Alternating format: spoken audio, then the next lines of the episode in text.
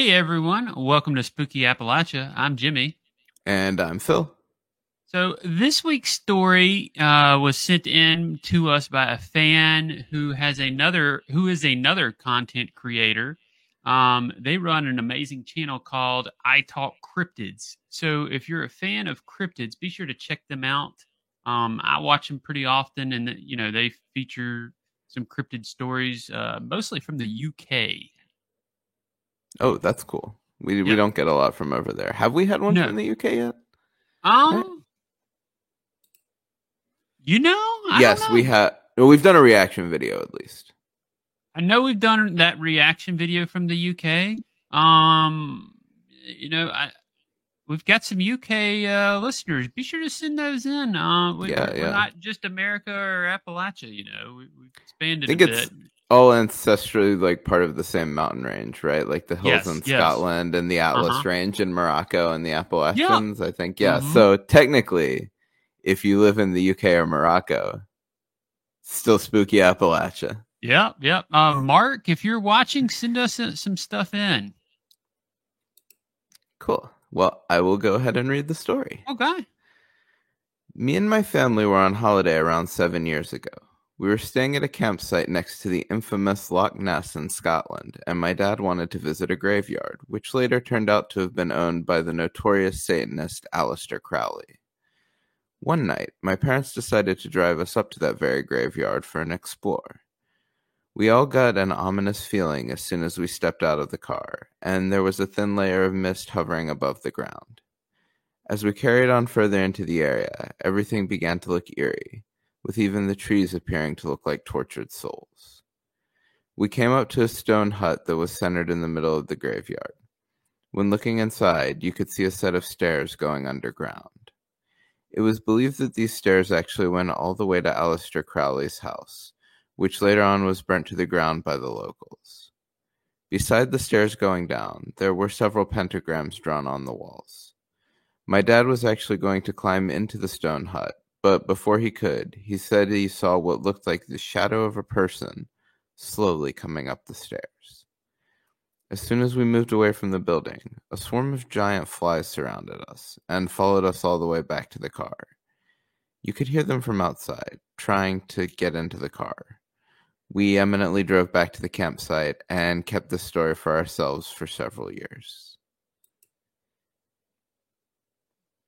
Wow. Uh, big thanks to I Talk Cryptid for uh, sending this in. Um, yeah, thank real- you. Yeah, really cool story. Um, And thanks for be- me for not trying to do a Scottish accent. That would have been, we would have, we would have had to do we would have had to do like three takes and then drop it. Yeah, yeah. Um, yeah. The anything with Aleister Crowley is going to be pretty dang creepy. I Yeah. think. That's like I don't know, that's that's been something that's been kind of like wild I think about having lived in Europe for the last few months like compared to the US is like there's just like stuff from that's like hundreds of years old that's like sitting around that's like barely a city park you can just go up and like wander around and like it's Mhm. like stuff we would you know that would be some of the oldest buildings in our country that we would have behind like fences with like Mhm. Heritage site signs up and stuff so like i i can imagine like what it's like kind of walking around like the moors or whatever up there and just seeing you know crazy old stuff with history like that that's super cool I think to uh to to I guess kind of shout out to Mark and Paranormal Reason again. He's told me that there's uh sites that they can go to and just investigate that are thousands of years old. Yeah. walk up and walk into. like celtic ghosts and stuff Mm-hmm. It's pretty that's sweet. crazy Yeah, Yeah. all the stuff here is like, you know, St. Albans. It's uh, you know, just a twenty or so years old. And, uh, Mhm. You can't go into it. yeah yeah yeah no it's it's definitely sort of a different vibe it's Mhm. but like that's i didn't know i actually didn't know Aleister crowley was from scotland i always thought london Maybe he just owned property there. I That's thought also he true. Was, I thought Yeah. he was uh, just out of uh, the mainland there. yeah Mostly. no that's that's true people can. Yeah, especially I'm sure there's like a lot of like hunting lodges and stuff in Mhm. rural Scotland. Yeah, Um, back then, uh, yeah, that means I think he was uh came from a wealthy family and you know, wealthy sense. families own property all over the place over there. Was he Victorian era or 20th century? I don't remember. He's Victorian era, right? Like late Victorian. No, no, no, no. He was he he was No? not that long. He wasn't super long ago. I don't think. I think he was 20th century. We have oh yeah, like early 20th century. He Mhm. was 1875 to 1947 was when he Wow. lived. Okay. So yeah.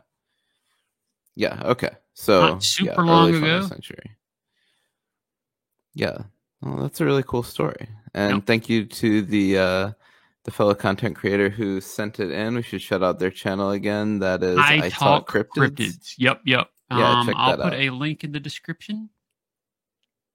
And And, yeah. uh oh yeah, and uh thank you to our Patreons, uh Adam, Alvin, Charles, Danielle, Donald, Jeff, Jordan, Julia, Linda, Shannon, Taylor, and Werewolf Radar. Check out their podcast. I forgot to add if you have a uh, paranormal encounter or sighting you'd like to send to us to get featured on here, uh, there will be a link in the description or in our link tree to our Google form, or you can email us at spookyappalachia at gmail.com.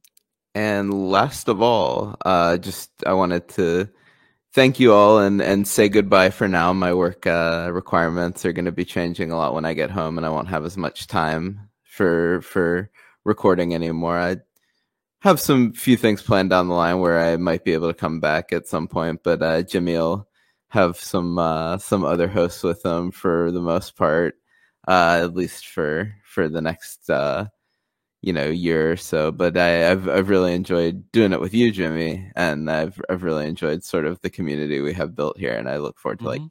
Continuing to be a part of it on Discord and whatnot so thank Yeah, you all Uh, it's been great having you. Um, my plan. All right, what I'm thinking about doing is uh, first I'm going to try it solo, see how that goes, and how you guys like it. Let me know what you think of that, and then um, I'll probably try it since everybody likes Jared so much, and um, he likes coming on. Try some with him, and then maybe ha- do a poll and just see what everybody thinks. Uh, also let me know in the comments. yeah yeah Think. take care everyone See ya.